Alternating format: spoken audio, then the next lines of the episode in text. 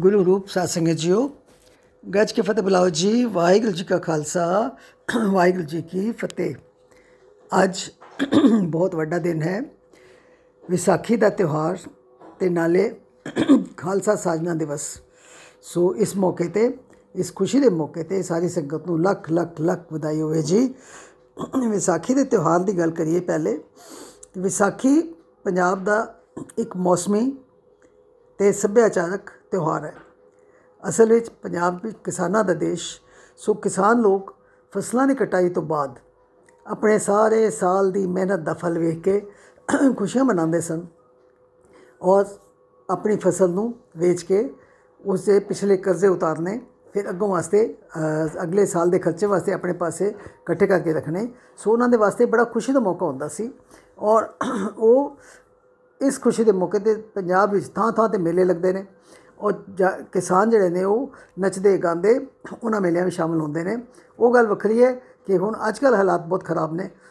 ਕਿਸਾਨ ਵਿਚਾਰੇ ਮੇਲਿਆਂ ਵਿੱਚ ਜਾਣ ਦੀ ਬਜਾਏ ਕਈ ਮਹੀਨਿਆਂ ਤੋਂ ਸੜਕਾਂ ਦੇ ਉੱਤੇ ਬੈਠੇ ਨੇ। ਇੰਨੀ ਪੱਟ ਸਰਦੀ, ਠੰਡੀਆਂ ਹਵਾਵਾਂ, ਬਰਫਾਂ, ਬਾਰਿਸ਼ਾਂ, ਉਹਨਾਂ ਨੇ ਸੜਕਾਂ ਤੇ ਉੱਤ- ਕਿਨਾਰੇ ਬੈਠ ਕੇ ਕੱਟ ਲਈਆਂ ਨੇ।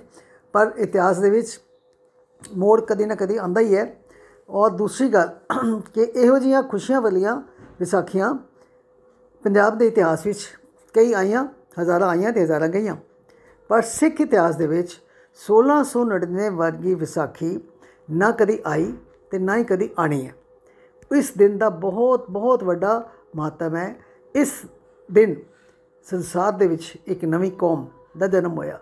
ਖਾਲਸਾ ਕੌਮ, ਖਾਲਸਾ ਸਾਜਨਾ ਦਿਵਸ ਇਸੇ ਵਾਸਤੇ ਕਿਹਾ ਜਾਂਦਾ ਹੈ ਕਿ ਇਸ ਦਿਨ ਮਹਾਰਾਜ ਨੇ, ਧੰਨ ਗੁਰੂ ਗੋਬਿੰਦ ਸਿੰਘ ਮਹਾਰਾਜ ਨੇ ਇੱਕ ਅਲੱਗ ਤੋਂ ਮਾਰਸ਼ਲ ਕੌਮ ਦੀ ਸਥਾਪਨਾ ਕੀਤੀ ਜਿਸ ਦਾ ਨਾਮ ਰੱਖਿਆ ਖਾਲਸਾ ਪੰਥ। ਸੋ ਇਸ ਵਕਤ ਗੁਰ ਇਹ ਜੋ ਟਾਈਮ ਸੀ ਗੁਰੂ ਮਹਾਰਾਜ ਧੰਨ ਗੁਰੂ ਗੋਬਿੰਦ ਸਿੰਘ ਜੀ ਮਹਾਰਾਜ ਉਸ ਵਕਤ ਅਨੰਦਪੁਰ ਸਾਹਿਬ 'ਚ ਜਾਂਦੇ ਸਨ। ਬੜੀ ਚੜ੍ਹਦੀ ਕਲਾ ਸੀ। ਖਾਲਸੇ ਦੀ ਬੜੀ ਚੜ੍ਹਦੀ ਕਲਾ ਸੀ। ਸਿੱਖੀ ਬੜੀ ਦੂਰ ਦੂਰ ਤੱਕ ਫੈਲੀ ਹੋਈ ਸੀ। ਔਰ ਕੁਝ ਦਿਨ ਪਹਿਲੇ ਹੀ ਅ, ਜਿਸ ਨੂੰ ਅਸੀਂ ਕਹਿੰਦੇ ਆ ਖਾਲਸੇ ਦੀਆਂ ਲਾਡਲੀਆਂ ਫੌਜਾਂ ਯਾਨੀ ਕਿ ਨਿਹੰਗ ਸਿੰਘ ਸੋ ਨਿਹੰਗ ਸਿੰਘ ਜਿਹੜੇ ਨੇ ਉਹ ਹੋਲਾ ਮਨਾਲਾ ਹੋਲਾ ਮਹੱਲਾ ਮਨਾ ਕੇ ਚੁੱਕੇ ਹੁੰਦੇ ਨੇ। ਮਾਰਚ ਦੇ ਮਹੀਨੇ ਤਕਰੀਬਨ ਹੋਲੀ ਦਾ ਤਿਉਹਾਰ ਆਉਂਦਾ ਹੈ ਔਰ ਉਸ ਤੋਂ ਅਗਲਾ ਦਿਨ ਹੁੰਦਾ ਹੈ ਹੋਲੇ ਮਹੱਲੇ ਦਾ। ਸੋ ਉਸ ਵਕਤ ਮਾਹੌਲ ਪੰਜਾਬ ਦੇ ਵਿੱਚ ਬਹੁਤ ਹੀ ਖੁਸ਼ੀ ਵਾਲਾ ਹੁੰਦਾ ਹੈ। ਔਰ ਹੋਲਾ ਮਹੱਲਾ ਅ, ਮਨਾ ਕੇ ਨਿਹੰਗ ਸਿੰਘ ਗੁਰੂ ਕੀ ਲਾਡਲੀ ਫੌਜਾਂ ਜਿਹਨੂੰ ਅਸੀਂ ਕਹਿੰਦੇ ਆ ਉਹ ਆਪਣੇ ਸ਼ਸਤਰਾਂ ਦਾ ਵਿਖਾ ਦਿਖਾਵਾ ਵੀ ਕਰ ਚੁੱਕੇ ਹੁੰਦੇ ਨੇ। ਸੋ ਇਸ ਮੌਕੇ ਦੇ ਉੱਤੇ ਅਸੀਂ ਅਗਰ ਇਤਿਹਾਸ ਨੂੰ ਪੜ੍ਹੀਏ ਤੇ ਇਤਿਹਾਸ ਵਿੱਚ ਹੋਲੇ ਮਹੱਲੇ ਤੋਂ ਬਹੁਤ ਪਹਿਲੇ ਹੀ, ਯਾਨੀ ਵਿਸਾਖੀ ਤੋਂ ਤਕਰੀਬਨ 2 ਕੁ ਮਹੀਨੇ ਪਹਿਲੇ, ਧੰਨ ਗੁਰੂ ਗੋਬਿੰਦ ਸਿੰਘ ਜੀ ਮਹਾਰਾਜ ਨੇ ਸਾਰੇ ਸਿੱਖ ਸੰਗਤਾਂ ਨੂੰ ਹੁਕਮਨਾਮੇ ਭੇਜੇ। ਹੁਕਮਨਾਮੇ ਭੇਜੇ ਦੂਰ ਦੂਰ ਤੱਕ। ਹਿੰਦੁਸਤਾਨ ਦੇ ਹਰ ਕੋਨੇ ਵਿੱਚ ਸਿੱਖੀ ਪ੍ਰਫੁੱਲਤ ਸੀ। ਉਸ ਸਮੇਂ ਸਿੱਖੀ ਦਾ ਬਹੁਤ ਪ੍ਰਚਾਰ ਸੀ, ਪ੍ਰਚਾਰ ਹੋ ਚੁੱਕਾ ਸੀ ਔਰ ਜਗ੍ਹਾ ਜਗ੍ਹਾ ਤੇ ਹੀ ਗੁਰੂ ਨਾਨਕ ਨਾਮ ਲੈਵਾ ਸਿੱਖ ਰਹਿੰਦੇ ਸਨ। ਸੋ ਮਹਾਰਾਜ ਨੇ ਸਭ ਜਗ੍ਹਾ ਤੇ ਹੁਕਮਨਾਮੇ ਭੇਜੇ ਕਿ ਇਸ ਵਾਰੀ ਵਿਸਾਖੀ ਦਾ ਤਿਉਹਾਰ ਜਿਹੜਾ ਹੈ ਉਹ ਅਨੰਦਪੁਰ ਸਾਹਿਬ ਵਿੱਚ ਮਨਾਇਆ ਜਾਏਗਾ। ਸੋ ਸਾਰੀ ਸੰਗਤ ਅਨੰਦਪੁਰ ਸਾਹਿਬ ਦਰਸ਼ਨ ਦੇਵੇ। ਔਰ ਉਸ ਵਕਤ ਦਾ ਗੁਰੂ ਮਹਾਰਾਜ ਦਾ ਜੜ ਚੜ੍ਹਦੀ ਕਲਾ ਜੋ ਉਸ ਵਕਤ ਅ, ਉਸ ਵਕਤ ਦੀ ਹਾਲਾਤ ਸਨ ਉਸ ਵਕਤ ਗੁਰੂ ਮਹਾਰਾਜ ਦਾ ਜਾਹੋ ਜਲਾਲ ਜਿਹੜਾ ਸੀ ਉਹ ਚੱਲਣ ਤੋਂ ਬਾਹਰ ਸੀ। ਬਹੁਤ ਜ਼ਿਆਦਾ ਚੜ੍ਹਦੀ ਕਲਾ ਸੀ। ਸਿੱਖ ਫੌਜਾਂ ਸਨ ਕਿਲਾ ਸੀ ਕੋੜੇ ਸਨ ਸ਼ਸਤਰ ਸਨ ਮਹਾਰਾਜ ਦੇ ਸਿੰਘਾਸਨ ਸਨ। ਬਹੁਤ ਹੀ ਚੜ੍ਹਦੀ ਕਲਾ ਉਸ ਵਕਤ ਚੱਲ ਰਹੀ ਸੀ। ਸੋ ਭਾਰਤ ਦੇ ਕੋਨੇ-ਕੋਨੇ ਵਿੱਚ ਸਿੱਖਾਂ ਦੇ ਕੋਲ ਮਹਾਰਾਜ ਦੇ ਹੁਕਮਨਾਮੇ ਜਿਹੜੇ ਨੇ ਉਹ ਪਹੁੰਚੇ। ਉਹ ਜਦੋਂ ਪਹੁੰਚੇ ਤੇ ਸਾਰੇ ਪਾਸੇ ਖੁਸ਼ੀਆਂ ਜਿਹੜੀਆਂ ਸੀ ਉਹ ਖੁਸ਼ੀਆਂ ਖੁਸ਼ੀਆਂ ਹੋ ਗਈਆਂ। ਗੁਰਸਿੱਖਾਂ ਨੇ ਮਨ ਵਿੱਚ ਸੋਚਿਆ ਐਤਕੀ ਮਹਾਰਾਜ- ਮ- ਗੁਰੂ ਮਹਾਰਾਜ ਨੇ ਸਾਨੂੰ ਯਾਦ ਕੀਤਾ ਹੈ, ਚਲੋ ਇਹ ਤਿਉਹਾਰ ਅਸੀਂ ਅਨੰਦਪੁਰ ਸਾਹਿਬ ਚੱਲ ਕੇ ਮਨਾਵਾਂਗੇ। ਸੋ ਦੂਰ ਦੂਰ ਤੋਂ ਲੋਕੀ ਜਿਹੜੇ ਸੀ ਉਹ ਆਣੇ ਸ਼ੁਰੂ ਹੋ ਗਏ ਔਰ ਮਾਹੌਲ ਜਿਹੜਾ ਸੀ ਬੜਾ ਹੀ ਖੁਸ਼ੀਆਂ ਵਾਲਾ ਹੋ ਗਿਆ।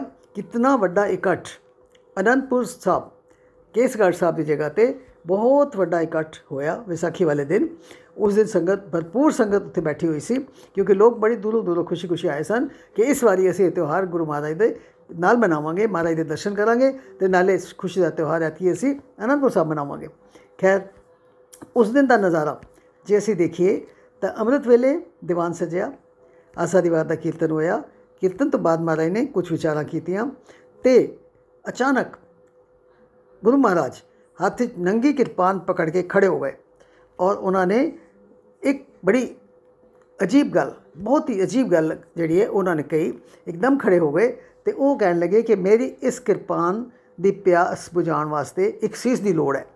ਇਸ ਕਿਰਪਾਨ ਨੂੰ ਪਿਆਸ ਬੁਝਾਉਣ ਵਾਸਤੇ, ਪਿਆਸ ਕਿਹੜੀ ਸੀ? ਖੂਨ ਦੀ। ਪਿਆਸ ਬੁਝਾਉਣ ਵਾਸਤੇ ਇੱਕ ਸੀਸ ਦੀ ਲੋੜ ਹੈ।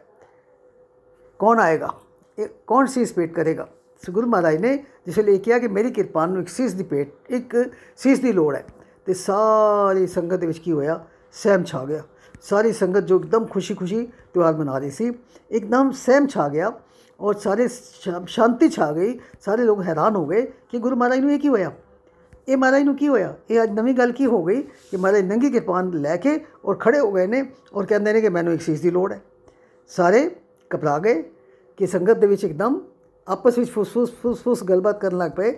ਦੂਸਰੀ ਗੱਲ ਕਿ ਸਹਿਮ ਜਿਹਾ ਛਾ ਗਿਆ ਕਿ ਮਹਾਰਾਜ ਪਤਾ ਨਹੀਂ ਕਿਰਪਾਨ ਅਗਰ ਸੀਸ ਮੰਗ ਰਹੇ ਨੇ ਤੇ ਕਿਰਪਾਨ ਦੇ ਨਾਲ ਸੀਸ ਨੂੰ ਕੱਟਣਗੇ। ਸੋ ਉਹ ਇਹ ਸੋਚ ਕੇ ਸੰਗਤ ਦੇ ਵਿੱਚ ਕੀ ਸੀ? ਸਹਿਮ ਛਾ ਗਿਆ ਬਿਲਕੁਲ। ਲੇਕਿਨ ਸਭ ਤੋਂ ਪਹਿਲੇ ਇੱਕ ਬੰਦਾ ਜਿਹੜਾ ਕਿ ਲਾਹੌਰ ਤੋਂ ਆਇਆ ਸੀ ਉਸ ਦਾ ਨਾਮ ਸੀ ਦਇਆਰਾਮ ਸਭ ਤੋਂ ਪਹਿਲੇ ਦਇਆਰਾਮ ਉੱਠਿਆ।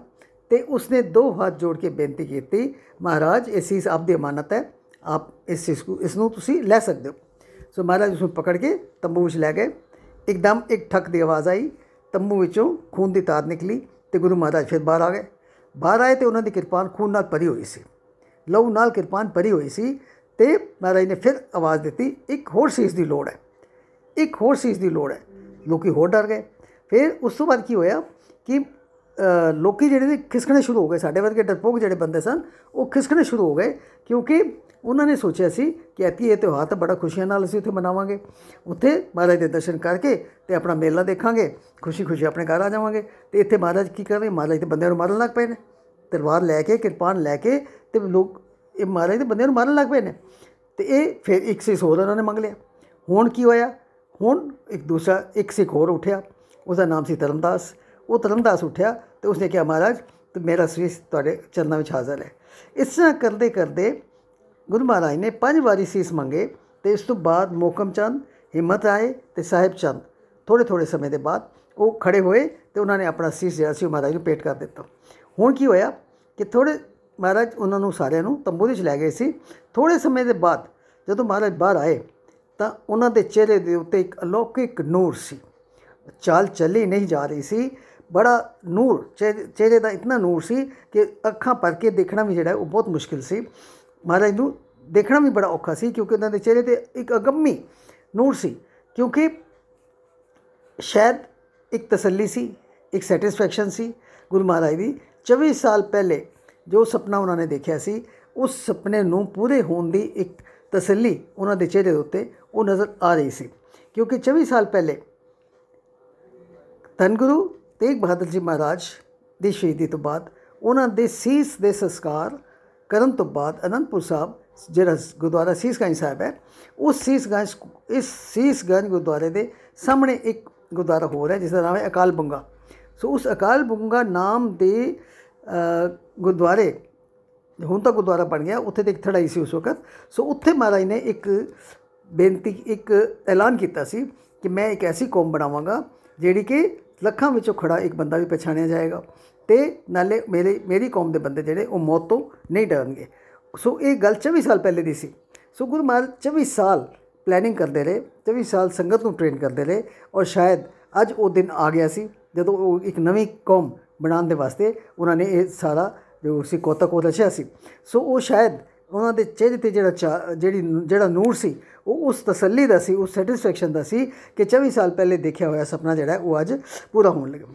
ਹੁਣ ਕੀ ਹੈ ਕਿ ਮਹਾਰਾਜ ਬਾਹਰ ਨਿਕਲੇ, ਤੰਬੂ ਤੋਂ ਤੇ ਉਹਨਾਂ ਦੇ ਪਿੱਛੇ ਉਹ ਪੰਜ ਸਿੱਖ ਇੱਕੋ ਜਿਹੀ ਪੁਸ਼ਾਕ ਪਾ ਕੇ, ਪੰਜ ਕਕਾਰ ਸਜਾ ਕੇ ਤੇ ਉਹ ਸੰਗਤ ਦੇ ਸਾਹਮਣੇ ਪੰਜ ਆ ਗਏ ਤੇ ਗੁਰੂ ਮਹਾਰਾਜ ਨੇ ਸੰਗਤ ਦੇ ਸਾਹਮਣੇ ਉਹਨਾਂ ਨੂੰ ਪੰਜ ਪਿਆਰੇ ਦਾ ਖਿਤਾਬ ਦਿੱਤਾ, ਸਿਰੋਪਾ ਦੇ ਕੇ ਨਿਵਾਜਿਆ ਇੱਕ ਇੱਕ ਨੂੰ ਗੱਲ ਨਾਲ ਲਾਇਆ। ਹੁਣ ਕਈ ਲੋਕ ਪਛਤਾ ਰਹੇ ਸਨ। ਕਿ ਜੇ ਮਹਾਰਾਜ ਜੇ ਬੰਦੇ ਜਿੰਦੇ ਹੀ ਪਏ ਨੇ, ਮਹਾਰਾਜ ਨੇ ਕੁਝ ਨਹੀਂ ਇਹਨਾਂ ਨੂੰ ਕੀਤਾ, ਤੇ ਅਸੀਂ ਕਿਉਂ ਨਾ ਚਲੇ ਗਏ?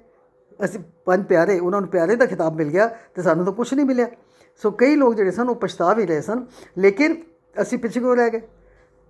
ਹੁਣ ਇੱਥੇ ਹੈ ਕਿ ਜਦੋਂ ਅਸੀਂ ਇਤਿਹਾਸ ਨੂੰ ਪੜ੍ਹਦੇ ਹਾਂ, ਤੇ ਇਹਨਾਂ ਪੰਜਾਂ ਸਿੰਘਾਂ ਦੀ, ਜਿਹੜੇ ਪੰਜ- ਜਿਹੜੇ ਪੰਜ ਪਿਆਰੇ ਅਖਵਾਏ, ਇਹ ਜੋ ਪ੍ਰਵਾਨ ਹੋਏ ਕਿ ਕਿਹੜੇ ਭਾਗਾਂ ਵਾਲੇ ਸਨ?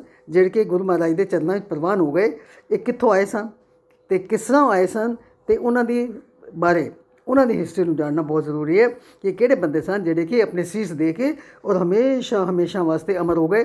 ਹਰ ਰੋਜ਼ ਅਰ- ਅਰਦਾਸਾਂ ਦੇ ਵਿੱਚ ਅਸੀਂ ਉਹਨਾਂ ਨੂੰ ਨਮਸਕਾਰ ਕਰਨੇ ਆ ਪੰਜ ਪਿਆਰਿਆਂ ਨੂੰ।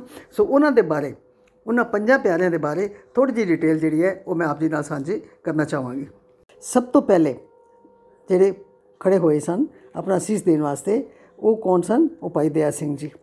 ਤੇ ਉਹਨਾਂ ਨੂੰ, ਉਹਨਾਂ ਦਾ ਇਤਿਹਾਸ ਅਗਰ ਅਸੀਂ ਪੜ੍ਹੀਏ। ਤੇ ਉਹਨਾਂ ਦੇ ਪਿਤਾ ਜੀ ਭਾਈ ਸੁਦਾ ਜੀ ਤੇ ਉਹਨਾਂ ਦੀ ਮਾਤਾ ਦਿਆਲੀ, ਇਹ ਲਾਹੌਰ ਦੇ ਰਹਿਣ ਵਾਲੇ ਸਨ। ਲਾਹੌਰ ਵਿੱਚ ਰਹਿੰਦੇ ਸਨ, ਪਰ ਗੁਰੂ ਘਰ ਨਾਲ ਜੁੜੇ ਹੋਏ ਸਨ। ਕਈ ਵਾਰੀ ਅਨੰਦਪੁਰ ਸਾਹਿਬ ਹੋ ਕੇ ਆਏ ਸਨ। ਔਰ ਹੁਣ ਹੁਕਮਨਾਮਾ ਸੁਣ ਕੇ ਉਹਨਾਂ ਨੂੰ ਲੱਗਿਆ ਕਿ ਅਸੀਂ ਚੱਲੀਏ ਤੇ ਮਹਾਰਾਜ ਜੀ ਕੋਲੋਂ ਆਗਿਆ ਲੈ ਕੇ ਤੇ ਅਸੀਂ ਹੁਣ ਉੱਥੇ ਹੀ ਕਿਉਂ ਨਾ ਰਹਿਣ ਲੱਗ ਪਈਏ? ਅਨੰਦਪੁਰ ਸਾਹਿਬ ਹੀ ਰਹਿਣ ਲੱਗ ਪਈਏ। ਸੋ ਉਹਨਾਂ ਦੇ ਮਨ ਦੀ ਇੱਛਾ ਪੂਰੀ ਹੋਈ ਕਿਉਂਕਿ ਉਹਨਾਂ ਦਾ ਪੁੱਤਰ ਜਿਸ ਦਾ ਨਾਮ ਸੀ ਦਇਆ ਉਸ ਦਇਆ ਨੇ ਵਿਸਾਖੀ ਵਾਲੇ ਦਿਨ ਸਭ ਤੋਂ ਪਹਿਲੇ ਆਪਣਾ ਸ- ਸੀਸ ਜਿਹੜਾ ਸੀ, ਉਹ ਆਫਰ ਕੀਤਾ ਸੀ। ਮਹਾਰਾਜ ਨੂੰ ਕਿਹਾ ਸੀ ਕਿ ਇਹ ਸੀਸ ਤੁਸੀਂ ਲੈ ਸਕਦੇ ਹੋ ਔਰ ਉਹ ਆਪਣਾ ਸੀਸ ਦੇ ਕੇ ਉਸਨੇ ਸਭ ਤੋਂ ਪਹਿਲੇ ਪਿਆਰੇ ਦਾ ਖਿਤਾਬ ਜਿਹੜਾ ਸੀ, ਉਹ ਪ੍ਰਾਪਤ ਕੀਤਾ ਸੀ। ਬਹੁਤ ਵੱਡੀ ਮਾਣ ਵਾਲੀ ਗੱਲ ਸੀ। ਸੋ ਉਸ ਤੋਂ ਬਾਅਦ ਉਹ ਵਾਪਸ ਨਹੀਂ ਆਏ, ਉੱਥੇ ਹੀ ਰਹਿਣ ਲੱਗ ਪਏ ਤੇ ਗੁਰੂ ਗੋਬਿੰਦ ਸਿੰਘ ਜੀ ਮਹਾਰਾਜ ਦੇ ਨਿਕਟਵਰਤੀ ਸਿੱਖਾਂ ਵਿੱਚ ਉਹਨਾਂ ਦਾ ਨਾਮ ਆਂਦਾ ਹੈ, ਜਿਹੜਾ ਕਿ ਦਇਆ ਰਾਮ ਤੋਂ ਭਾਈ ਦਇਆ ਸਿੰਘ ਜੀ ਬਣ ਗਏ ਸਨ ਔਰ ਉਹ ਹਮੇਸ਼ਾ ਗੁਰੂ ਮਹਾਰਾਜ ਦੇ ਚਰਨਾਂ ਵਿੱਚ ਹੀ ਰਹੇ। ਉਹਨਾਂ ਦੇ ਨਾਲ ਚਮਕੌਰ ਦੀ ਲੜਾਈ ਵਿੱਚ, ਜਦੋਂ ਮਹਾਰਾਜ ਚਮਕੌਰ ਦੀ ਗੜੀ ਵਿੱਚੋਂ ਰਾਤ ਨੂੰ ਨਿਕਲੇ ਸਨ ਤੇ ਉਸ ਵਕਤ ਭਾਈ ਦਇਆ ਸਿੰਘ ਜੀ ਵੀ ਉਹਨਾਂ ਦੇ ਨਾਲ ਗਏ ਸਨ ਔਰ ਉਸ ਤੋਂ ਬਾਅਦ ਵੀ ਅੰਤ- ਅੰਤਮ ਸਮੇਂ ਤੱਕ ਉਹ ਗੁਰੂ ਮਹਾਰਾਜ ਦੇ ਚਰਨਾਂ ਵਿੱਚ ਹੀ ਰਹੇ, ਗੁਰੂ ਮਹਾਰਾਜ ਦੇ ਨਾਲ ਹੀ ਰਹੇ ਔਰ ਜ਼ਫਰਨਾਮਾ ਦੇਣ ਵਾਸਤੇ ਜਦੋਂ ਮਹਾਰਾਜ ਨੇ ਕਿਸੇ ਨੂੰ ਭੇਜਣਾ ਸੀ ਤੇ ਉਹਨਾਂ ਨੂੰ ਲੱਗਿਆ ਕਿ ਮੈਂ ਕਿਉਂ ਨਾ ਭਾਈ ਦਇਆ ਸਿੰਘ ਨੂੰ ਭੇਜਾਂ। ਤੇ ਭਾਈ ਦਇਆ ਸਿੰਘ ਤੇ ਭਾਈ ਧਰਮ ਸਿੰਘ ਇਹਨਾਂ ਦੋਨਾਂ ਨੂੰ। ਇਸ ਦਾ ਮਤਲਬ ਕਿੰਨੇ ਵਿਸ਼ਵਾਸ ਪਾਤਰ ਸਨ। ਕਿ ਮਹਾਰਾਜ ਨੇ ਉਹਨਾਂ ਨੂੰ ਇਸ ਕੰਮ ਵਾਸਤੇ ਭੇਜਿਆ। ਅਹ ਔਰੰਗਜ਼ੇਬ ਨੂੰ ਉਹ ਜ਼ਫਰਨਾਮਾ ਦੇਣ ਵਾਸਤੇ ਉਹਨਾਂ ਨੂੰ ਭੇਜਿਆ ਗਿਆ ਸੀ। ਔਰ ਫਿਰ ਅੰਤ ਸਮੇਂ ਤੱਕ ਵੀ ਗੁਰੂ ਮਹਾਰਾਜ ਦੇ ਕੋਲ ਨਾਂਦੇੜ ਵਿੱਚ ਤੱਕ ਇਹ ਰਹੇ। ਭਾਈ ਦਇਆ ਸਿੰਘ ਜੀ ਇਹਨਾਂ ਦਾ ਅੰਤ ਵੀ ਉੱਥੇ ਹੀ ਆਇਆ। ਤੇ ਔਰ ਉੱਥੇ ਅੱਜ ਵੀ ਉਹਨਾਂ ਦੇ ਨਾਮ ਦਾ ਭਾਈ ਦਇਆ ਸਿੰਘ ਨਾਮ ਦਾ ਗੁਰਦੁਆਰਾ ਜਿਹੜਾ ਹੈ, ਉਹ ਅ, ਨਾਂਦੇੜ ਵਿੱਚ ਉਹ ਅਸੀਂ ਦਰਸ਼ਨ ਕਰ ਸਕਦੇ ਹਾਂ। ਤਖਤ ਸਾਹਿਬ ਦੇ ਨਾਲ ਹੀ ਇੱਕ ਗੁਰਦੁਆਰਾ ਜਿਸ ਦਾ ਨਾਮ ਹੈ ਗੁਰਦੁਆਰਾ ਭਾਈ ਦਇਆ ਸਿੰਘ ਜੀ। ਖੈਰ ਉਸ ਤੋਂ ਬਾਅਦ ਦੂਸਰੇ ਜਿਹੜੇ ਸਨ ਦੂਸਰੇ ਨੰਬਰ ਤੇ ਜਿਹੜੇ ਖੜੇ ਹੋਏ ਸਨ ਉਹ ਕੌਣ ਸਨ? ਉਹ ਹਸਨਾਪੁਰ ਜ਼ਿਲ੍ਹਾ ਮੇਰਠ ਵਿੱਚ ਰਹਿਣ ਵਾਲੇ ਇੱਕ ਸ- ਅ, ਗੁਰੂ ਘਰ ਨਾਲ ਜੁੜੇ ਹੋਏ ਸੰਤ ਰਾਮ ਤੇ ਮਾਤਾ ਸਾਬੋ। ਉਹ ਫੈਮਿਲੀ ਉਹ ਪਰਿਵਾਰ ਐਸਾ ਸੀ ਕਿ ਉਹ ਉੱਥੇ ਅ, ਹਮੇਸ਼ਾ ਅਨੰਦਪੁਰ ਸਾਹਿਬ ਵੀ ਜਾਇਆ ਕਰਦੇ ਸਨ। ਸੋ 13 ਸਾਲ ਦੀ ਉਮਰ ਵਿੱਚ ਇੱਕ ਸਿੱਖ ਨਾਲ ਮੁਲਾਕਾਤ ਹੋਈ ਤੇ ਉਸ ਧਰਮਦਾਸ ਦਾ ਮਨ ਐਸਾ ਬਦਲਿਆ ਕਿ ਉਸਨੇ ਅ, ਘਰ ਛੱਡ ਕੇ ਤੇ ਅਨੰਦਪੁਰ ਸਾਹਿਬ ਚਲਾ ਗਿਆ। ਉੱਥੇ ਹੀ ਰਹਿਣ ਲੱਗ ਪਿਆ। ਸਿੱਖੀ ਧਾਰਨ ਕਰ ਲਈ। ਸ਼ਸਤਰ ਸਿ- ਵਿਦਿਆ ਸਿੱਖੀ। ਅਨੰਦਪੁਰ ਦੀ ਲੜਾਈ ਵਿੱਚ ਉਸਨੇ ਭਾਗ ਲਿਆ। ਔਰ ਚਮਕੌਰ ਦੀ ਗੜੀ ਵਿੱਚੋਂ ਉਹ ਵੀ ਭਾਈ ਦਇਆ ਸਿੰਘ ਦੇ ਨਾਲ ਹੀ ਬਾਹਰ ਨਿਕਲੇ ਸਨ। ਤੇ ਅੰਤ ਸਮੇਂ ਤੱਕ ਉਹ ਗੁਰੂ ਗੋਬਿੰਦ ਸਿੰਘ ਜੀ ਮਹਾਰਾਜ ਦੇ ਨਾਲ ਹੀ ਰਹੇ ਔਰ ਨੰਦੇੜ ਵਿੱਚ ਜਾ ਕੇ ਉਹਨਾਂ ਦਾ ਅੰਤ ਸਮੇਂ ਆਇਆ।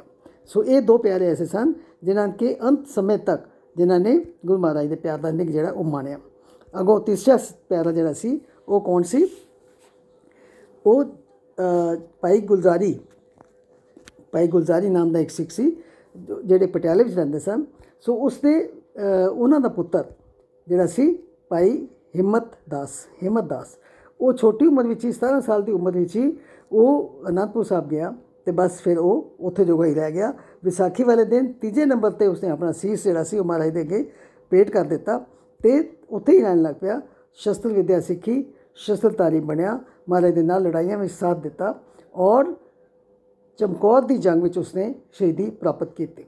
ਹੁਣ ਇੱਥੇ ਇੱਕ ਮਿੰਟ ਰੁਕ ਕੇ ਤੇ ਮੈਂ ਇੱਕ ਸਵਾਲ ਪੁੱਛਣਾ ਚਾਹਾਂਗੀ ਕਿ ਇਸ ਭਾਈ ਹਿੰਮਤ ਸਿੰਘ ਜੋ ਹਿੰਮਤ ਅ, ਰਾਏ ਤੋਂ ਹਿੰਮਤ ਸਿੰਘ ਬਣ ਗਿਆ ਸੀ ਸੋ ਉਹ ਭਾਈ ਹਿੰਮਤ ਸਿੰਘ ਦੇ ਵੱਡੇ ਵਡੇਰਿਆਂ ਵਿੱਚੋਂ ਇੱਕ ਇਨਸਾਨ ਐਸਾ ਸੀ ਜਿਸ ਨੇ 8ਵੇਂ ਪਾਤਸ਼ਾਹ ਸ੍ਰੀ ਗੁਰੂ ਹਰਕ੍ਰਿਸ਼ਨ ਸਾਹਿਬ ਮਹਾਰਾਜ ਕੋਲੋਂ ਸਿੱਖੀ ਪ੍ਰਾਪਤ ਕੀਤੀ ਸੀ। ਉਸ ਬੰਦੇ ਦਾ ਨਾਮ ਦੱਸੋ। ਭਾਈ ਹਿੰਮਤ ਸਿੰਘ ਦੇ ਵੱਡੇ ਵਡੇਰਿਆਂ ਵਿੱਚੋਂ ਇੱਕ ਇਨਸਾਨ ਐਸਾ ਸੀ ਜਿਸ ਨੇ 8ਵੇਂ ਪਾਤਸ਼ਾਹ ਗੁਰੂ ਹਰਕ੍ਰਿਸ਼ਨ ਸਾਹਿਬ ਮਹਾਰਾਜ ਕੋਲੋਂ ਹੀ ਸਿੱਖੀ ਪ੍ਰਾਪਤ ਕੀਤੀ ਸੀ। ਉਸ ਬੰਦੇ ਦਾ ਨਾਮ ਦੱਸੋ। ਅੱਗੇ ਚਲਿਏ। ਉਸ ਤੋਂ ਬਾਅਦ ਅਗਲਾ ਪਿਆਰਾ ਜਿਹੜਾ ਸੀ, ਉਹ ਕੌਣ ਸੀ? ਭਾਈ ਮੋਕਮ ਚੰਦ। ਮੋਕਮ ਚੰਦ ਕੌਣ ਸੀ? ਅੰਬਾਲੇ ਦੇ ਰਹਿਣ ਵਾਲੇ ਇੱਕ ਤੀਰਥ ਚੰਦ ਨਾਮ ਦੇ ਸ- ਸਿੱਖ ਦਾ ਉਹ ਪੁੱਤਰ ਸੀ। ਔਰ 20 22 ਸਾਲ ਦੀ ਉਮਰ ਵਿੱਚ ਉਹ ਵੀ ਅਨੰਦਪੁਰ ਸਾਹਿਬ ਆਇਆ ਔਰ ਸ਼ਸਤਰਾਂ ਨੂੰ ਦੇਖ ਕੇ ਬੜਾ ਪ੍ਰਭਾਵਿਤ ਹੋਇਆ। ਔਰ ਉਸਨੇ ਸ਼ਸਤਰ ਵਿਦਿਆ ਸੁਣ ਅ, ਸਿੱਖਣੀ ਆਰੰਭ ਕਰ ਦਿੱਤੀ। ਉਸਨੇ ਵੀ ਵਿਸਾਖੀ ਵਾਲੇ ਦਿਨ ਆਪਣਾ ਸੀਸ ਪੇਟ ਕਰਕੇ ਤੇ ਪੰਜ ਪਿਆਰਿਆਂ ਦੇ ਵਿੱਚ ਆਪਣਾ ਮੁਕਾਮ ਜਿਹੜਾ ਸੀ ਉਹ ਪ੍ਰਾਪਤ ਕਰ ਲਿਆ। ਉਹ ਕਈ ਜੰਗਾਂ ਵਿੱਚ ਉਹਨਾਂ ਨੇ ਗੁਰੂ ਮਹਾਰਾਜ ਦਾ ਸਾਥ ਦਿੱਤਾ ਤੇ ਅੰਤ ਅੰਤ ਤੱਕ ਸਾਥ ਦਿੱਤਾ ਔਰ ਉਹਨਾਂ ਦੀ ਸ਼ਹੀਦੀ ਚਮਕੌਰ ਦੀ ਗੜੀ ਦੇ ਵਿੱਚ ਜੋ ਲੜਾਈ ਹੋਈ ਸੀ ਉਸ ਦੇ ਵਿੱਚ ਭਾਈ ਮੋਕਮ ਸਿੰਘ ਦੀ ਸ਼ਹੀਦੀ ਜੇ ਹੋ ਇਹ ਹੋਈ। ਉਸ ਤੋਂ ਬਾਅਦ ਅੱਗੇ ਚਲੀਏ। ਭਾਈ ਸਾਹਿਬ ਸਿੰਘ ਜੀ ਭਾਈ ਸਾਹਿਬ ਸਿੰਘ। ਇਹ ਕੌਣ ਸਨ? ਇਹ ਬਿਦਰ। ਬਿਦਰ ਕਰਨਾਟਕ। ਕਰਨਾਟਕ ਵਿੱਚ ਬਿਦਰ ਨਾਮ ਦੀ ਜਗ੍ਹਾ ਹੈ। ਉੱਥੇ ਰਹਿਣ ਵਾਲੇ ਭਾਈ ਗੁਰੂ ਨਾਰਾਇਣ ਦਾ ਪੁੱਤਰ ਸੀ। 16 ਸਾਲ ਦੀ ਉਮਰ ਤੋਂ ਹੀ ਉਹ ਗੁਰੂ ਮਹਾਰਾਜ ਦੀ ਸ਼ਰਨ ਵਿੱਚ ਆ ਗਿਆ ਸੀ ਔਰ 37 ਸਾਲ ਦੀ ਉਮਰ ਸੀ ਜਦੋਂ ਉਸਨੇ ਵਿਸਾਖੀ ਵਾਲੇ ਦਿਨ ਆਪਣਾ ਸੀਸ ਪੇਟ ਕੀਤਾ ਔਰ ਉੱਥੇ ਅ, ਪੰਜਵੇਂ ਨੰਬਰ ਤੇ ਆਪਣਾ ਸੀਸ ਉਹਨਾਂ ਨੇ ਪੇਟ ਕੀਤਾ ਸੀ ਔਰ ਪੰਜਾਂ ਪਿਆਰਿਆਂ ਦੇ ਵਿੱਚ ਉਹ ਸ਼ਾਮਲ ਹੋ ਗਏ ਸਨ। ਸੋ ਜਦੋਂ ਅਸੀਂ ਇਹਨਾਂ ਦੀ ਗੱਲ ਕਰਦੇ ਹਾਂ ਸੋ ਇਹਨਾਂ ਪੰਜਾਂ ਪਿਆਰਿਆਂ ਨੂੰ ਦੇ ਜੀਵਨ ਨੂੰ ਜਦੋਂ ਪੜ੍ਹਦੇ ਆ ਤੇ ਉਹ ਅਚਾਨਕ ਨਹੀਂ ਕਿ ਉਸ ਦਿਨ ਵਿਸਾਖੀ ਵਾਲੇ ਦਿਨ ਪਹਿਲੀ ਵਾਰੀ ਆਏ ਸਨ ਤੇ ਆ ਕੇ ਉਹਨਾਂ ਨੇ ਇੰਨੇ ਅ, ਆਪਣੇ ਸੀਸ ਪੇਟ ਕਰਤੇ ਸਨ। ਨਹੀਂ ਉਹਨਾਂ ਦੇ ਪਰਿਵਾਰ ਵੀ ਸਿੱਖੀ ਨਾਲ ਜੁੜੇ ਹੋਏ ਸਨ। ਉਹ ਆਪ ਵੀ ਪਹਿਲੇ ਮਹਾਰਾਜ ਦੇ ਕੋਲ ਰਹਿੰਦੇ ਸਨ ਮਸ- ਮਹਾਰਾਜ ਦੇ ਕੋਲ ਸ਼- ਸ਼ਸਤਰ ਵਿਦਿਆ ਸਿੱਖਦੇ ਸਨ ਮਹਾਰਾਜ ਦੇ ਜੀਵਨ ਤੋਂ ਪ੍ਰਭਾਵਿਤ ਸਨ। ਤਾਂ ਉਹ ਇੰਨਾ ਵੱਡਾ ਕਦਮ ਲੈ ਸਕੇ। ਕੋਈ ਵੀ ਬੰਦਾ ਇਹ ਨਹੀਂ ਕਿ ਅਚਾਨਕ ਮੇਲਾ ਦੇਖਣ ਜਾਵੇ ਤੇ ਉਹ ਕਹਿ ਦੇਵੇ ਕਿ ਹਾਂਜੀ ਮਹਾਰਾਜ ਤੁਸੀਂ ਮੇਰਾ ਸੀਸ ਉਤਾਰ ਲਓ। ਇਹ ਨਹੀਂ ਹੋ ਸਕਦਾ। ਸੋ ਜਦੋਂ ਇਤਿਹਾਸ ਪੜਾਂਗੇ ਤੇ ਤਾਂ ਸਾਨੂੰ ਪਤਾ ਲੱਗਦਾ ਹੈ ਕਿ ਉਹ ਸਾਰੇ ਐਸੇ ਸਨ ਜਿਨ੍ਹਾਂ ਦੇ ਬੈਕਗ੍ਰਾਉਂਡ ਵਿੱਚ ਸਿੱਖੀ ਪਹਿਲੇ ਹੀ ਸੀ। ਉਹਨਾਂ ਦੀ ਬੈਕਗ੍ਰਾਉਂਡ ਜਿਹੜੀ ਸੀ, ਉਹ ਪਹਿਲੇ ਹੀ ਗੁਰੂ ਘਰ ਦੇ ਨਾਲ ਜੁੜੀ ਹੋਈ ਸੀ। ਉਹਨਾਂ ਦੇ ਵੱਡੇ ਵਡੇਰੇ ਵੀ ਗੁਰੂ ਘਰ ਨੂੰ ਮੰਨਦੇ ਸਨ। ਸੋ ਉਹਨਾਂ ਦਾ ਜੀਵਨ ਜਿਹੜਾ ਸੀ, ਉਹ ਗੁਰੂ ਮਹਾਰਾਜ ਦਾ ਜੀਵਨ ਦੇਖ ਕੇ ਤੇ ਉਹਨਾਂ ਦੇ ਜੀਵਨ ਪਲਟੇ ਖਾ ਗਏ ਸਨ ਔਰ ਉਹਨਾਂ ਨੇ ਸੋਚਿਆ ਸੀ ਕਿ ਅਸੀਂ ਹੁਣ ਗੁਰੂ ਮਹਾਰਾਜ ਦੀ ਸ਼ਰਨ ਵਿੱਚ ਹੀ ਰਵਾਂਗੇ। ਸੋ ਇਹ ਪੰਜ ਪਿਆਰੇ ਜਿਹੜੇ ਸਨ, ਜਿਨ- ਜੋ ਜੋ ਅਸੀਂ ਇਹਨਾਂ ਦੇ ਬਾਰੇ ਪੜ੍ਹਦੇ ਹਾਂ, ਤਾਂ ਸਾਨੂੰ ਲੱਗਦਾ ਹੈ ਕਿ ਵੱਖ-ਵੱਖ ਜਾਤੀਆਂ ਦੇ ਸਨ ਵੱਖ-ਵੱਖ ਉਮਰਾਂ ਦੇ ਸਨ। ਉਮਰ ਸਭ ਦੀ ਉਮਰ ਜਿਹੜੀ ਹੈ ਉਹ ਅਲੱਗ-ਅਲੱਗ ਹੈ, ਪਰ ਉਹ ਕੋਈ ਪਹਿਲੇ ਦਿਨ ਤਾਂ ਨਹੀਂ ਆਏ ਸਨ। ਉਹ ਕਿਤਨੇ ਪਾਕ ਸਨ ਕਿਤਨੇ ਪਾਕਵਾਨ ਸਨ, ਕਿਤਨੀ ਅੱਛੀ ਕਿਸਮਤ ਵਾਲੇ ਸਨ ਕਿ ਰੋਜ਼, ਹਰ ਰੋਜ਼ ਕਰੋੜਾਂ ਲੋਕ ਉਹਨਾਂ ਨੂੰ ਨਮਸਕਾਰ ਕਰਦੇ ਨੇ। ਜਦੋਂ ਮਹਾਰਾਜ ਨੇ ਉਹਨਾਂ ਨੂੰ ਤੰਬੂ ਚੋਂ ਬਾਹਰ ਕੱਢਿਆ ਤੇ ਸੰਗਤ ਦੇ ਸਾਹਮਣੇ ਪੇਸ਼ ਕੀਤਾ ਤੇ ਸਾਰੇ ਲੋਕ ਦੇਖ ਕੇ ਹੈਰਾਨ ਰਹਿ ਗਏ। ਫਿਰ ਗੁਰੂ ਮਹਾਰਾਜ ਨੇ ਕੀ ਕੀਤਾ? ਇੱਕ ਖੰਡਾ ਤੇ ਇੱਕ ਬਾਟਾ ਮੰਗਾਇਆ। ਉਸ ਬਾਟੇ ਵਿੱਚ ਸਤਲੁਜ ਦਾ ਪਾਣੀ ਪਾ ਕੇ ਤੇ ਪੰਜ ਬਾਣੀਆਂ ਦਾ ਪਾਠ ਕੀਤਾ ਨਾਲ ਨਾਲ ਖੰਡਾ ਚਲਾ ਰਹੇ ਸਨ ਤੇ ਉਹ ਕੀ ਬਣ ਰਿਹਾ ਸੀ? ਉਹ ਇੱਕ ਤਰ੍ਹਾਂ ਨਾਲ ਅੰਮ੍ਰਿਤ ਬਣ ਰਿਹਾ ਸੀ। ਮਾਤਾ ਜੀ ਜਿਹੜੇ ਪਤਾਸੇ ਅਮ, ਕੋਲੋਂ ਲੰਗੇ ਤੇ ਉਹਨਾਂ ਨੇ ਦੇਖਿਆ ਤੇ ਉਹਨਾਂ ਦੀ ਚੋਲੀ ਵਿੱਚ ਜਿਹੜੇ ਪਤਾਸੇ ਸਨ ਉਹਨਾਂ ਨੇ ਉਸ ਬਾਟੇ ਦੇ ਵਿੱਚ ਪਾ ਦਿੱਤੇ। ਔਰ ਉਹ ਜੋ ਮਾਤਾ ਜੀ ਦੇ ਪਤਾਸੇ ਸਨ ਉਹ ਨਿਮਰਤਾ ਤੇ ਮਿਠਾਸ ਦਾ ਪ੍ਰਤੀਕ ਸਨ ਕਿ ਇਸ ਦੇ ਵਿੱਚ ਨਿਮਰ ਖਾਲਸੇ ਦੇ ਵਿੱਚ ਨਿਮਰਤਾ ਵੀ ਹੋਣੀ ਚਾਹੀਦੀ ਹੈ ਔਰ ਮਿਠਾਸ ਵੀ ਹੋਣੀ ਚਾਹੀਦੀ ਹੈ। ਸੋ ਉਹ ਮਾਤਾ ਜੀ ਜਿਹੜੇ ਸਨ ਉਹਨਾਂ ਨੂੰ ਗੁਰੂ ਗੋਬਿੰਦ ਸਿੰਘ ਜੀ ਮਹਾਰਾਜ ਨੇ ਇੱਕ ਬਹੁਤ ਵੱਡਾ ਖਿਤਾਬ ਦਿੱਤਾ ਸੀ। ਇੱਥੇ ਅੱਜ ਮੈਂ ਇੱਕ ਹੋਰ ਵੀ ਦੂਸਰਾ ਸਵਾਲ ਵੀ ਇਹ ਪੁੱਛਣਾ ਚਾਹਾਂਗੀ ਕਿ ਮਾਤਾ ਜੀ ਨੂੰ ਉਸ ਦਿਨ ਗੁਰੂ ਗੋਬਿੰਦ ਸਿੰਘ ਜੀ ਨੇ ਕੀ ਖਿਤਾਬ ਦਿੱਤਾ ਸੀ? ਇੱਕ ਬਹੁਤ ਵੱਡਾ ਖਿਤਾਬ ਦਿੱਤਾ ਸੀ। ਉਹ ਖਿਤਾਬ ਦੱਸੋ ਕਿ ਮਾਤਾ ਜੀ ਨੂੰ ਗੁਰੂ ਗੋਬਿੰਦ ਸਿੰਘ ਜੀ ਨੇ 1699 ਦੀ ਵਿਸਾਖੀ ਵਾਲੇ ਦਿਨ ਕਿਹੜਾ ਖਿਤਾਬ ਦਿੱਤਾ ਸੀ? ਸੋ ਖੈਰ, ਗੁਰਬਾਣੀ ਪੜ੍ਹ ਕੇ ਤੇ ਉਸ ਬਾਟੇ ਵਿੱਚ ਅੰਮ੍ਰਿਤ ਤਿਆਰ ਹੋ ਗਿਆ। ਤੇ ਗੁਰੂ ਮਹਾਰਾਜ ਨੇ ਉਹਨਾਂ ਬਾਟੇ ਵਿੱਚੋਂ ਪੰਜਾਂ ਨੂੰ ਅੰਮ੍ਰਿਤ ਛਕਾਇਆ ਤੇ ਉਹਨਾਂ ਦੇ ਨਾਮਾਂ ਦੇ ਨਾਲ ਸਿੰਘ ਲਗਾ ਦਿੱਤਾ, ਸਾਰਿਆਂ ਦੇ ਨਾਮਾਂ ਨਾਲ ਸਿੰਘ ਲੱਗ ਗਿਆ ਤੇ ਉਸ ਤੋਂ ਵੀ ਵੱਡੀ ਗੱਲ ਇੱਕ ਹੋਰ ਉਹਨਾਂ ਨੇ ਕੀਤੀ। ਗੁਰੂ ਮਹਾਰਾਜ ਨੇ ਉਸ ਤੋਂ ਵੀ ਇੱਕ ਵੱਡੀ ਗੱਲ ਕੀਤੀ। ਉਹ ਕੀ ਕੀਤੀ? ਕਿ ਉਹਨਾਂ ਪੰਜਾਂ ਦੇ ਸਾਹਮਣੇ ਖੜੇ ਹੋ ਕੇ, ਗੋਡੇ ਟੇਕ ਕੇ, ਦੋ ਹੱਥ ਜੋੜ ਕੇ ਉਹਨਾਂ ਨੇ ਅੰਮ੍ਰਿਤ ਦੀ ਦਾਤ ਮੰਗੀ ਤੇ ਉਹਨਾਂ ਨੇ ਕਿਹਾ, ਤੁਸੀਂ ਸਾਰੇ ਸਿੰਘ ਸੱਜ ਗਏ ਹੋ, ਮੈਂ ਤੇ ਅਜੇ ਤੱਕ ਗੋਬਿੰਦ ਰਾਏ ਆ। ਮੈਨੂੰ ਵੀ ਅੰਮ੍ਰਿਤ ਛਕਾਓ, ਮੈਨੂੰ ਵੀ ਗੋਬਿੰਦ ਰਾਏ ਤੋਂ ਗੋਬਿੰਦ ਸਿੰਘ ਬਣਾਓ। ਤੁਸੀਂ ਇਹ ਕਿਰਪਾ ਕਰੋ, ਮੇਰੀ ਚੋਲੀ ਵਿੱਚ ਅੰਮ੍ਰਿਤ ਦੀ ਦਾਤ ਪਾਓ। ਆਪ ਨੀਵੇਂ ਹੋ ਕੇ ਉਹਨਾਂ ਨੇ ਪੰਜ ਪਿਆਰਿਆਂ ਨੂੰ ਉੱਚਾ ਸਥਾਨ ਦਿੱਤਾ। ਗੋਬਿੰਦ ਰਾਏ ਤੋਂ ਗੋਬਿੰਦ ਸਿੰਘ ਬਣੇ, ਉਹਨਾਂ ਕੋਲੋਂ ਅੰਮ੍ਰਿਤ ਛਕਿਆ। ਉਹਨਾਂ ਨੂੰ ਆਪਣੇ ਤੋਂ ਵੀ ਵੱਡਾ ਦਰਜਾ ਦਿੱਤਾ ਔਰ ਹਮੇਸ਼ਾ ਵਾਸਤੇ ਇਹ ਹੁਕਮ ਕਰ ਦਿੱਤਾ ਕਿ ਜਦੋਂ ਵੀ ਪੰਜ ਅੰਮ੍ਰਿਤਧਾਰੀ ਸਿੰਘ ਮਿਲ ਕੇ ਕੋਈ ਸਲਾਹ ਕਰਨਗੇ, ਕੋਈ ਹੁਕਮ ਕਰਨਗੇ, ਉਹ ਗੁਰ- ਉਹ ਸੰਗਤ ਵਾਸਤੇ ਗੁਰੂ ਦਾ ਹੁਕਮ ਹੋਏਗਾ ਤੇ ਕੋਈ ਵੀ ਗੁਰੂ ਦਾ ਸਿੱਖ ਉਸ ਹੁਕਮ ਤੋਂ ਵਿਰੁੱਧ ਨਹੀਂ ਜਾਏਗਾ ਉਸ ਨੂੰ ਉਹ ਗੁਰੂ ਦਾ ਹੁਕਮ ਮੰਨਣਾ ਪਏਗਾ। ਸੋ ਇਸ ਤਰ੍ਹਾਂ ਕਰਕੇ ਗੁਰੂ ਮਹਾਰਾਜ ਨੇ ਉਹਨਾਂ ਪੰਜਾਂ ਨੂੰ ਆਪਣੇ ਤੋਂ ਵੀ ਵੱਡਾ ਦਰਜਾ ਦੇ ਦਿੱਤਾ। ਔਰ ਆਪਣੀ ਜ਼ਿੰਦਗੀ 'ਚ ਉਹਨਾਂ ਨੇ ਇਹ ਚੀਜ਼ ਅਜ਼ਮਾ ਕੇ ਵੀ ਦਿਖਾਈ ਕਿ ਕਿਸੇ ਵਕਤ ਐਸਾ ਮੌਕਾ ਆਇਆ ਸੀ ਕਿ ਉਹਨਾਂ ਨੂੰ ਪੰਜ ਪਿਆਰਿਆਂ ਦਾ ਹੁਕਮ ਮੰਨ ਕੇ ਚਮਕੌਰ ਦੀ ਗੜੀ ਛੱਡਣੀ ਪਈ ਸੀ ਕਿ ਕਿਉਂਕਿ ਉਸ ਵਕਤ ਪੰਜ ਪਿਆਰਿਆਂ ਨੇ ਇਹ ਗੱਲ ਯਾਦ ਦਿਲਾਈ ਸੀ ਕਿ ਤੁਸੀਂ ਕਿਹਾ ਸੀ ਕਿ ਪੰਜਾਂ ਦਾ ਹੁਕਮ ਖਾਲਸੇ ਨੂੰ ਮੰਨਣਾ ਪਏਗਾ। ਸੋ ਤੁਸੀਂ ਇਸ ਵਕਤ ਗੁਰੂ ਨਹੀਂ, ਗੁਰੂ ਬਣ ਕੇ ਨਹੀਂ, ਖਾਲਸੇ ਦੇ ਇੱਕ ਮੈਂਬਰ ਬਣ ਕੇ ਅਸੀਂ ਤੁਹਾਨੂੰ ਹੁਕਮ ਦਿੰਦੇ ਹਾਂ ਕਿ ਤੁਸੀਂ ਚੌਕ ਚਮਕੌਰ ਦੀ ਗੜੀ ਨੂੰ ਛੱਡ ਕੇ ਚਲੇ ਜਾਓ। ਔਰ ਗੁਰੂ ਮਹਾਰਾਜ ਨੂੰ ਇਹੀ ਵਾਅਦਾ ਯਾਦ ਕਰਾਇਆ ਗਿਆ ਸੀ ਔਰ ਗੁਰੂ ਮਹਾਰਾਜ ਨੂੰ ਮੰਨਣਾ ਪਿਆ ਸੀ। ਉਹਨਾਂ ਪੰਜਾਂ ਦਾ ਹੁਕਮ ਮੰਨ ਕੇ ਹੀ ਮਹਾਰਾਜ ਚਮਕੌਰ ਦੀ ਗੜੀ ਵਿੱਚੋਂ ਬਾਹਰ ਨਿਕਲੇ ਸਨ। ਸੋ ਇਹ ਉਹ ਸ਼ੁਭ ਦਿਨ ਸੀ। ਅੱਜ ਦਾ ਸ਼ੁਭ ਦਿਨ ਸੀ ਜਦੋਂ ਸੰਸਾਰ ਤੇ ਇੱਕ ਬਹੁਤ ਵੱਡੀ ਚੇਂਜ ਇੱਕ ਬਹੁਤ ਵੱਡਾ ਬਦਲਾਅ ਆਇਆ। ਸੰਸਾਰ ਦੇ ਉੱਤੇ ਇੱਕ ਮਾਰਸ਼ਲ ਕੌਮ ਦਾ ਜਨਮ ਹੋਇਆ, ਜਿਸ ਨੂੰ ਅਸੀਂ ਜਿਸ ਨੂੰ ਕਹਿੰਦੇ ਨੇ ਖਾਲਸਾ ਪੰਥ, ਖਾਲਸਾ ਕੌਮ। ਸੋ ਇਸ ਦਿਨ ਨੂੰ ਅਸੀਂ ਵਿਸਾਖੀ ਤਾਂ ਕਹਿੰਦੇ ਆ ਕਿਉਂਕਿ ਵਿਸਾਖ ਦੇ ਮਹੀਨੇ ਦਾ ਇਹ ਪਹਿਲਾ ਦਿਨ ਹੈ, ਸੰਗਰਾਂਦ ਦਾ ਦਿਨ ਹੈ, ਇਸ ਕਰਕੇ ਵਿਸਾ, ਆਮ ਪੋਸ਼ਾ ਭਾਸ਼ਾ ਵਿੱਚ ਇਸ ਨੂੰ ਵਿਸਾਖੀ ਕਿਹਾ ਜਾਂਦਾ ਹੈ ਔਰ ਉਸ ਤਿਉਹਾਰ ਨੂੰ ਵਿਸਾਖੀ ਦਾ ਤਿਉਹਾਰ ਕਿਹਾ ਜਾਂਦਾ ਹੈ। ਲੇਕਿਨ ਇਤਿਹਾਸ ਦੇ ਵਿੱਚ ਇਸ ਦਾ ਨਾਮ ਕੀ ਹੈ? ਇਸ ਦਾ ਨਾਮ ਹੈ ਖਾਲਸੇ, ਖਾਲਸਾ ਸਿਰਜਣਾ ਦਿਵਸ, ਖਾਲਸਾ ਸਾਜਨਾ ਦਿਵਸ। ਇਸ ਦਿਨ ਦਾ ਕੀ ਨਾਮ ਹੈ? ਖਾਲਸਾ ਸਾਜਨਾ ਦਿਵਸ। ਸੋ ਅੱਜ ਅਸੀਂ ਇਹ ਬਹੁਤ ਵੱਡਾ ਤਿਉਹਾਰ ਜਿਹੜਾ ਹੈ ਮਨਾ ਰਹੇ ਹਾਂ। ਗੁਰੂ ਮਹਾਰਾਜ ਕਿਰਪਾ ਕਰਨ, ਇਸੇ ਤਰ੍ਹਾਂ ਖਾਲਸੇ ਨੂੰ ਚੜ੍ਹਦੀ ਕਲਾ ਬਖਸ਼ਣ ਔਰ ਹਮੇਸ਼ਾ ਵਾਸਤੇ ਆਪਣੇ ਅੰਗ ਸੰਗ ਆਪਣੇ ਇਸ ਕੌਮ ਨੂੰ, ਜੋ ਉਹਨਾਂ ਨੇ ਬਣਾਈ ਸੀ ਉਹਦੇ ਅੰਗ ਸੰਗ ਰਹਿਣ ਔਰ ਹਮੇਸ਼ਾ ਵਾਸਤੇ ਚੜ੍ਹਦੀ ਕਲਾ ਬਖਸ਼ਣ। ਸਮਾਂ ਇਜਾਜ਼ਤ ਨਹੀਂ ਦੇ ਰਿਹਾ। ਸੋ ਅੱਜ ਦਾ ਪ੍ਰੋਗਰਾਮ ਇੱਥੇ ਹੀ ਸਮਾਪਤ ਹੈ ਜੀ। ਭੁੱਲਾਂ ਚੁੱਕਣ ਦੀ ਖਿਮਾ। ਵਾਹਿਗੁਰੂ ਜੀ ਕਾ ਖਾਲਸਾ। ਵਾਹਿਗੁਰੂ ਜੀ ਕੀ ਫਤਿਹ।